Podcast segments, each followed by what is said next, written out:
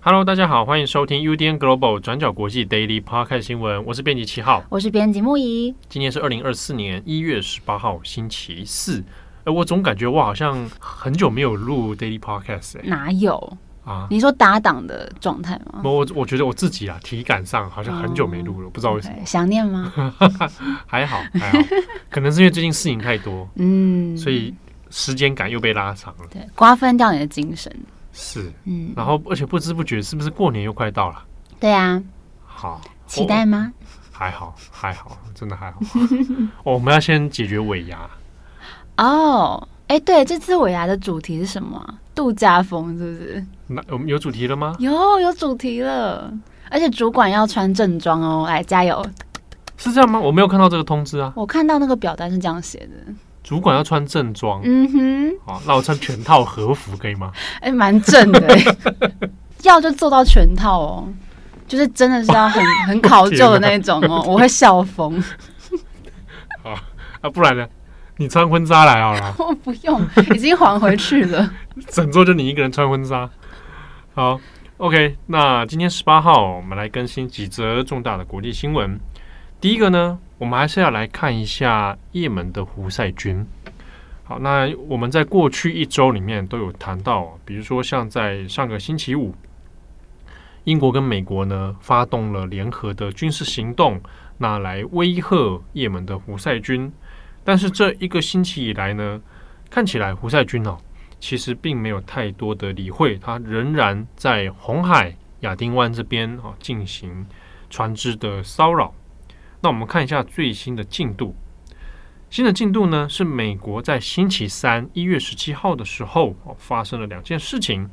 第一个呢，是他将也门的胡塞军重新的列入指定的恐怖组织名单。那这个名单这一次所做的呢，是特别指定全球恐怖分子 S D G T。 好，那他是重新把它列入在这个名单里面。那么也是在这个指定名单之后呢，美国再一次的针对胡塞的武装组织发动攻击，那这是第四轮的打击行动了。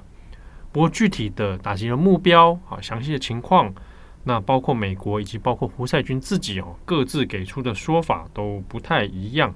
但是呢，我们已经证实是确定是美国的确有在发动一次针对胡塞军的攻击。那么美国呢，他的说法是说，这一次哦，重新将胡塞军列入恐怖组织的名单，那主要呢是针对说未来可能会发动制裁，特别是背后支持胡塞军的伊朗。好，那借由这个列入恐怖组织名单的方式哦，来切断对胡塞军的相关的外界的支援哦，等一下我们会后面来讲一下这个所谓的列入名单里面、哦、它的差异，以及这一次为什么叫做重新又把它列回来，我们等一下会稍微跟大家解释一下。那我们看一下、哦、这一个星期以来状况其实还不少，除了上周五的英美军事联合行动之外呢，后来胡塞军他又向美国的驱逐舰哦发射了一枚反舰的巡航飞弹，不过呢，这个飞弹是被美军给击落了。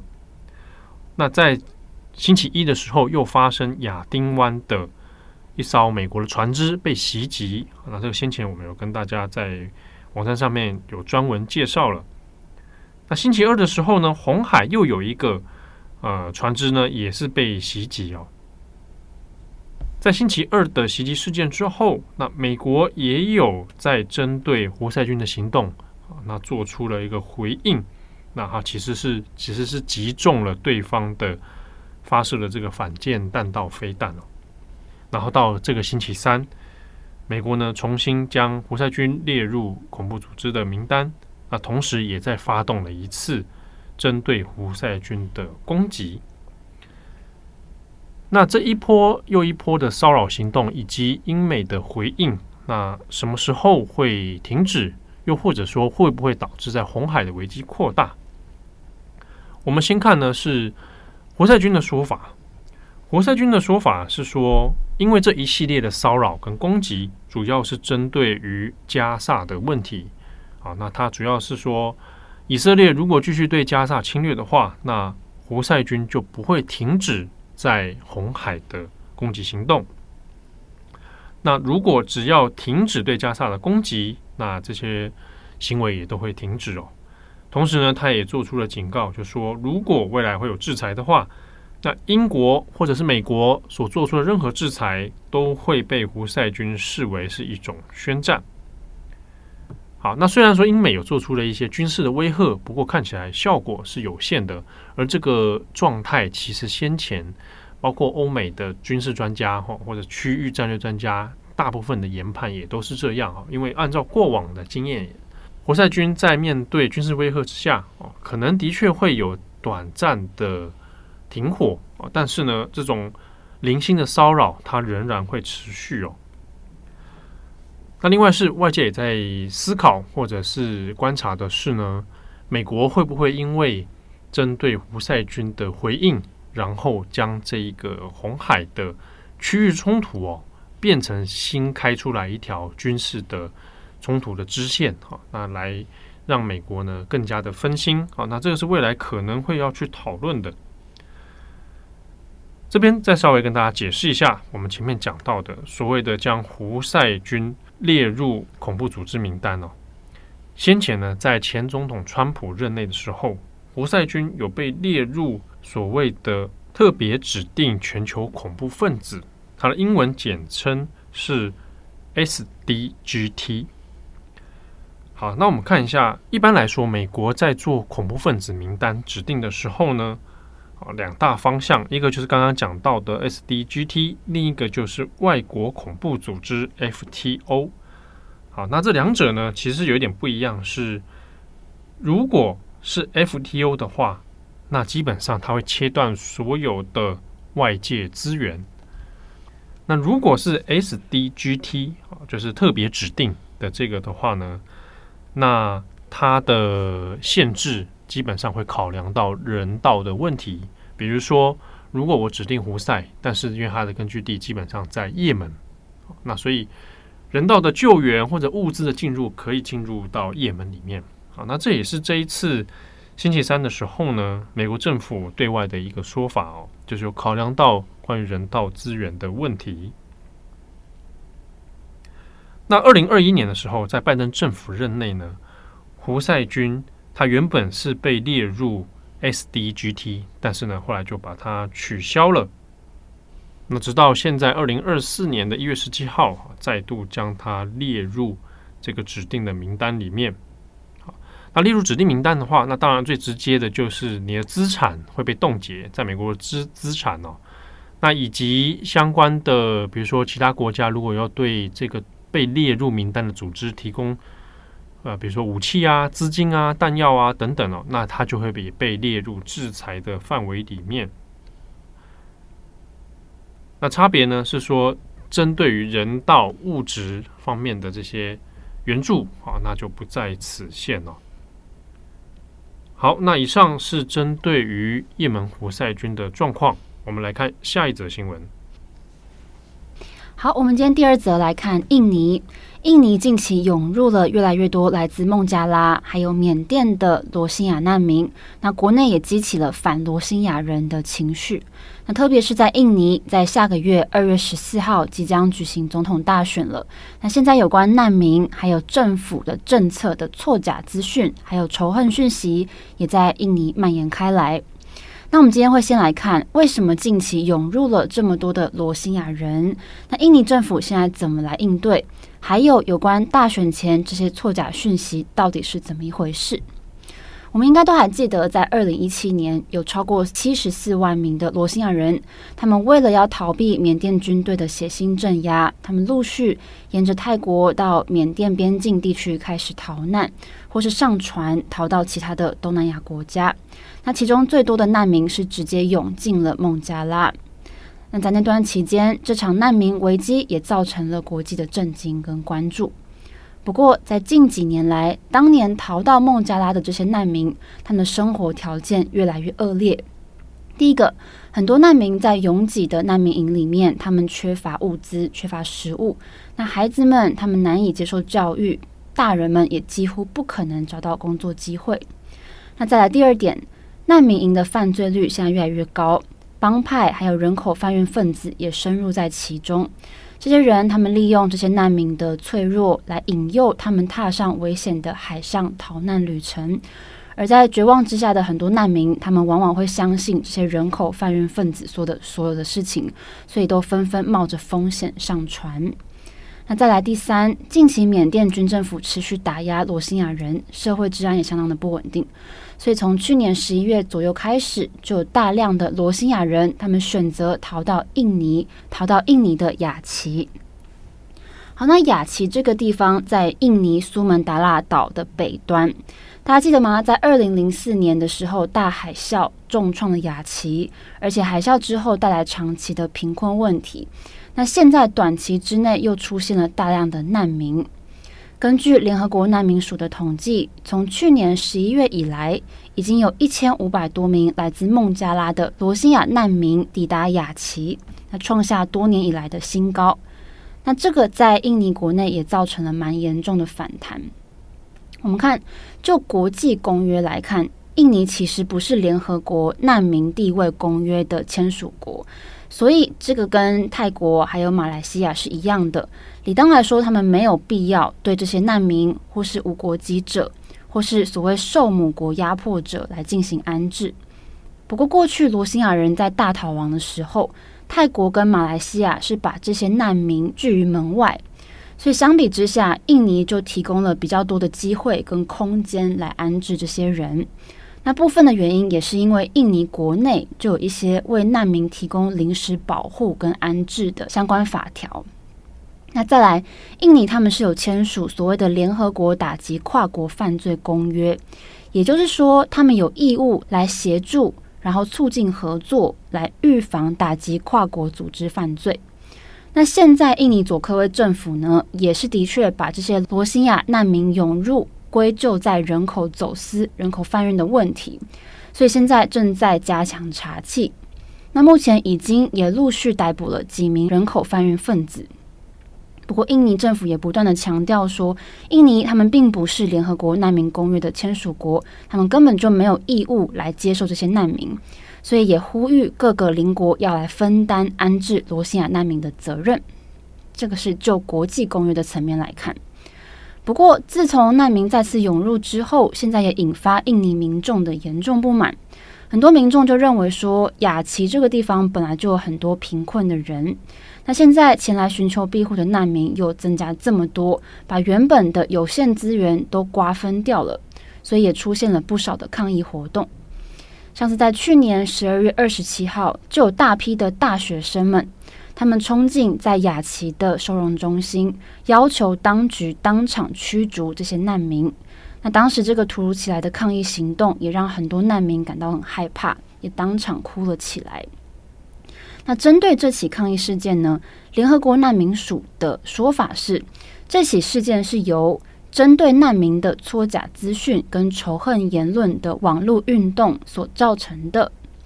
而随着印尼大选现在只剩不到一个月的时间了，难民造成的国内舆论这些问题也对政府开始施加压力。那有关难民的错假资讯的确在印尼现在也蔓延开来，像是在 TikTok 上面就有流传一些影片，说这些罗兴亚难民嫌弃当局给的物资跟食物，随意的丢弃。那另外有影片是在怀疑说，这些罗兴亚人不是真正的穆斯林，还说他们会砸碎避难所的门窗，造成治安问题。那另外还有一个影片是引用一位号称自己是缅甸官员的话，形容说这些罗兴亚人很失控，像寄生虫一样甩都甩不掉。不过这个说话的人到底是不是真的缅甸官员也难以查证。那目前已经有多家的媒体，像是英国卫报，他们就联系 TikTok 公司针对这些贴文做查证。那 TikTok 公司并没有就这些贴文是不是有违反社群准则来发表评论，不过也已经陆续把相关的贴文给撤下来。那面对这个现象，有多个人权组织都有发出声明谴责，像是人权观察组织就在最新的声明当中说，有大量匿名的账号在不同的社群平台，像是 X 还有 I G 还有 TikTok 等等的这些平台来散布跟难民还有跟政府政策相关的错假资讯，这些不管对于难民本身来说或是对当地民众来说都会造成安全上的风险。还有一个印尼的人权组织叫做失踪人口和受暴者委员会，他们也说目前印尼民众对于罗兴亚人的敌意程度是从二零零九年第一批罗兴亚人抵达印尼到现在十五年以来最严重的情况。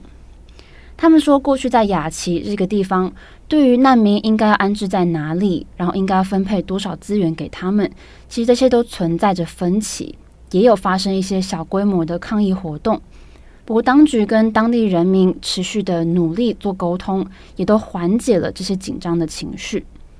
不过他们也担心现在社群媒体上又出现了大量的错假讯息，也充斥着对这些难民的诋毁，又已经掀起了当地的分裂情形，升级成更大规模的抗议，那这种情况相当使人忧虑。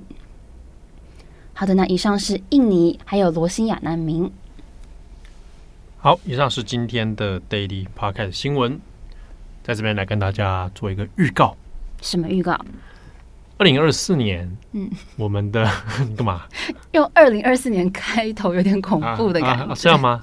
太太过震撼是不是？对对对。啊，二零二四年转角国际的第一场实体讲座准备要开始了。对。那你想说啊，是是不是牧宜来教我们怎么样从这个飞机上面逃生？嗯。哎，可不可以办？这个以后也说不定有机会哦。可以跟你前前东家借飞机吗？你说整台吗？就借一部，旁不是会有那个教学训练哦 ，mock up 有可能，对对，可是租金应该蛮贵的。哦，那这样啊，他们最近不是很多这个外风波吗？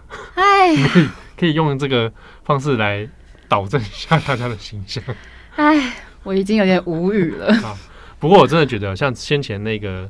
那个某航空的那个风波，哦，嗯，其实我还是要谈一个，虽然就有点老生常谈，嗯，但是呢，很多人哦，真的是看到一个说法就会马上来来这个扩散。那我觉得一般人看到网络上说法，这个情有可原啊，嗯，但是媒体哦，看到这些东西就马上做成新闻，实在是也没有去查证啊。啊，真的是啊！算讲那么多干嘛？我要讲预告啦。好，这个之后我们慢慢谈。我有很多想法。哦，哦，真的是不是？啊，你总不是跟我讲？飞机餐还没时间。飞机餐我我飞机餐我很多困惑。其实那时候看到贴文说，一看就知道怎么回事了。哦，真的哦，一看就知道。啊，你怎么没跟大家大家来这个？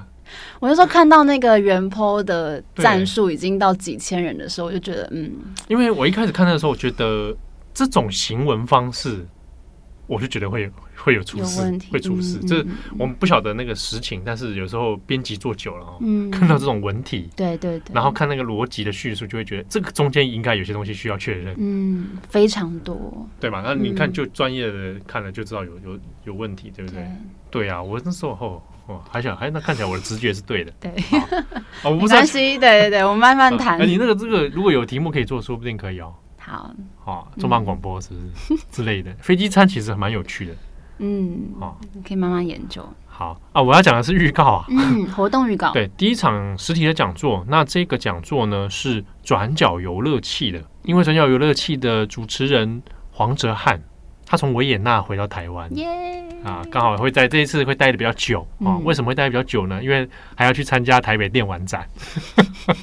哦，我们要一起去，好热情、哦！那我们举办的时间，实体讲座时间就在电玩展的举办期间，嗯，一月二十七号星期六，我们会办在晚上的七点到九点，嗯，那可以先跟大家预告哦，题目呢要来聊的是在动画、漫画还有游戏里面出现的德国跟德意志的元素，嗯，我们要来谈这个话题。包括说最近很流行的《晋级的巨人》，对，然后到可能很多人也有看过《葬送的芙莉莲》，嗯哦、那在日本的很多动漫画里面还有游戏里面，其实融合了很多德国或者我们讲 Deutsch、哦嗯、这个德意志的元素在里面。那他们是怎么使用、怎么表现的，我们还会来聊聊这个话题。嗯，那这个活动的报名呢，它的连结啊，我们会最近就会释出了，嗯啊，所以请大家可以留意一下。到时候我应该会是放在用 podcast 的形式跟大家做第一时间的宣传，嗯，所以也会把连结放到里面。一定要把握机会哦。对，因为一样，它的名额是有限的。对，好，应该也是只有三十五个人啦、啊。我每一次都一天之内就全部爆满诶、欸。对啊，几个小时就会满了，嗯、所以啊，先跟大家做个预告，好不好？好，那有兴趣的朋友可以来听。那除了哲翰之外，我也会出现啦，我会在你其实可以想象成是转角游乐器的实体 podcast。嗯嗯嗯，对。那有兴趣的朋友，请留意这个活动的讯息喽。期待。好，那我们也很期待这个牧宜啊，未来也可以带给我们很多这个、啊、崭新的这个知识。哎，如果真的跟跟某航空界那个可以吗？不太可能啦，那个是有一些、哦、嗯安全上的。没有，就是说，请不那如果说我们。办在那里吗？呃，甚至是说找里面的学姐，比如说帮大家做一个导览、嗯，就逃生训练的导览，真的、啊。可是是你你要你想参加是不是？因为他们其实有定期，好像也是有活动。没有，我想办。哦，你想办对，然后你来带，然后跟里面学姐合作，然后我去跳那个 slide 。我们还有游泳池哦，就是很大的那个跳水的。你你跳你自己决定。那哎，顺便可以比如说牧宜来带。大家一起来看，嗯嗯嗯，对啊，那讲解你可以留给现役的姐姐们、嗯、哥哥姐姐们，对啊，我一直讲那个那个餐的事情，我真的你、啊、你好愤怒、哦，真的、哦、没有，因为可是因为现在有蛮多那个已经有组员出来说话了，我觉得大家好还是要去参考一下，就是真的组员的说法，哦、那才是最真切的，对啊，嗯。改天其实有机会可以来做做关于飞机餐的这个，嗯嗯嗯，这个讨论。我们光那个素食就有非常多种，对，有针对不同的需求。啊，对啊，因为素食也有很多种类型。嗯嗯嗯。哎、欸，对啊，然后各国我想做法也都有一些差异。嗯，对，以前我做美航的时候，直接丢个汉堡给我，嗯、人就走了。我想说，哇，真的是美式作风，对，很帅，很帅，对，就被然后就这种旗脖子包起来，就丢给我。嗯就这样，比如说有一些客人可能有一些宗教上的需求，有些餐是必须要在他到他的面前要先他先做一些宗教仪式哦，我们才会帮他打开，这些都是很有很经过细致的训练。对，哎，嗯，有兴趣吗？大家、啊、有有有有有，我有兴趣，改天可以来做，嗯、可能重磅广播，嗯嗯嗯嗯，对啊，比如说可能。六月连假也快到了嘛，嗯，很多人要飞要飞出去啊，嗯，好，我们可以来聊聊。有时候给我设定时间，好吧，好啦 ，OK， 好，那如果你有兴趣，或者大家如果你对于飞机餐有什么疑问的话，也可以跟我们讲，嗯，哦，说不定可以来做一个解答，好，或者你搭世界各地的各种航空有遇到什么样的状况，可以聊聊看，嗯，好，我是编辑七号，我是编辑牧宜，祝福各位有美好的一天，我们下次见喽，拜拜，拜拜。U D N Daily 转角国际 Global 转角国际新闻。